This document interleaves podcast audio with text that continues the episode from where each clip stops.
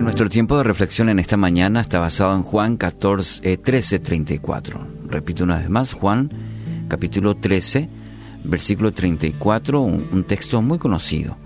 Este mandamiento nuevo les doy, que se amen los unos a los otros, así como yo los he amado. También ustedes deben amarse los unos a los otros. ¿Sí? Palabras de Jesús. Estas palabras eh, vienen en un momento clave del ministerio de Jesús.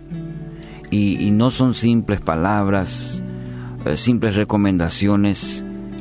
Eh, Jesús estas palabras lo había cimentado poco antes, para decir así, ejemplificando o mostrando esto que iba a venir esta palabra clave en su ministerio y por ende para nosotros como seguidores, seguidores de Él, como hijos de Dios. ya que Poquito antes había lavado los pies de sus discípulos, también incluyendo al propio Judas que lo iba a entregar. Y Jesús establece ahora este, este, esta barra, por decirlo así, esta medida de mandamiento sobre el amor. Amar no era un nuevo mandamiento, nos estaba Jesús refiriendo a que venía uno que desplazaba al otro, ya que era en tiempos del Antiguo Testamento, eh, basado en Levíticos 19, 18, donde, donde afirma amarás a tu prójimo como a ti mismo. Pero lo que Jesús aquí sí establece es una nueva marca, lo que va a complementar el Antiguo Testamento. Ahora deben amarse así como yo los he amado. Eh, la marca la pone Jesús. Ahora debemos basar nuestro amor a otros como Jesús nos amó a nosotros. ¿Y cómo nos amó Jesús? ¿Cómo te amó Jesús?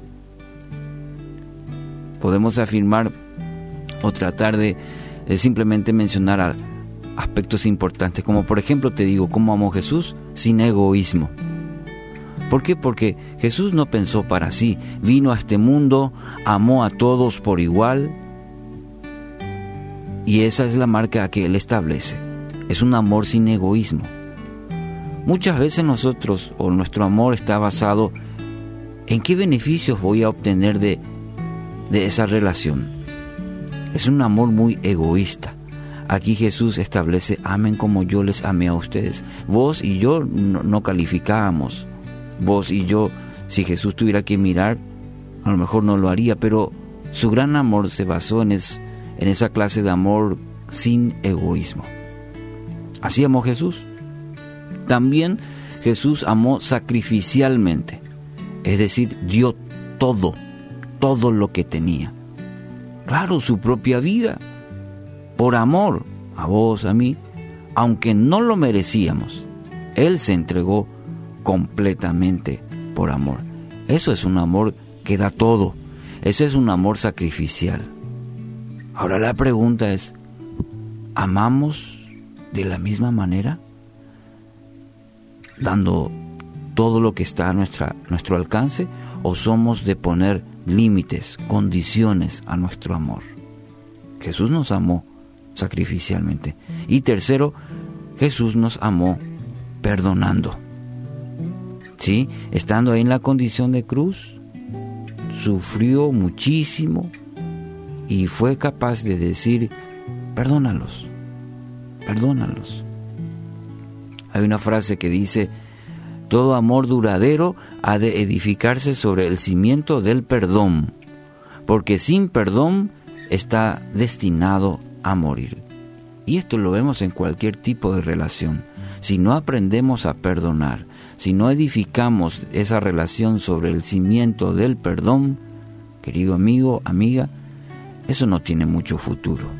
Y Jesús nos enseñó eso, porque en el momento más oscuro, en el momento más difícil de su propia vida,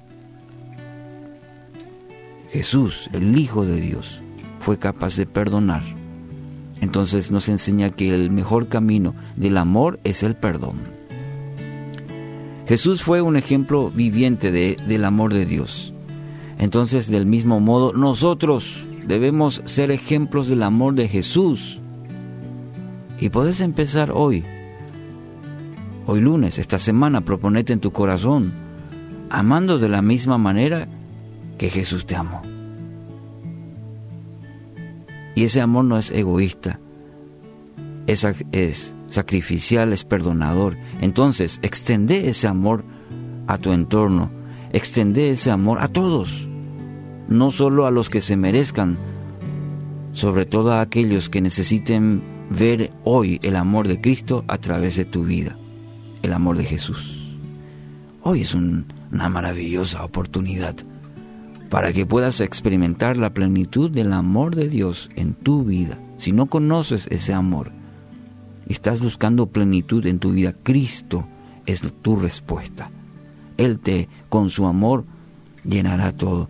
Y también de esa manera vos podrás extender el mismo amor a tu prójimo.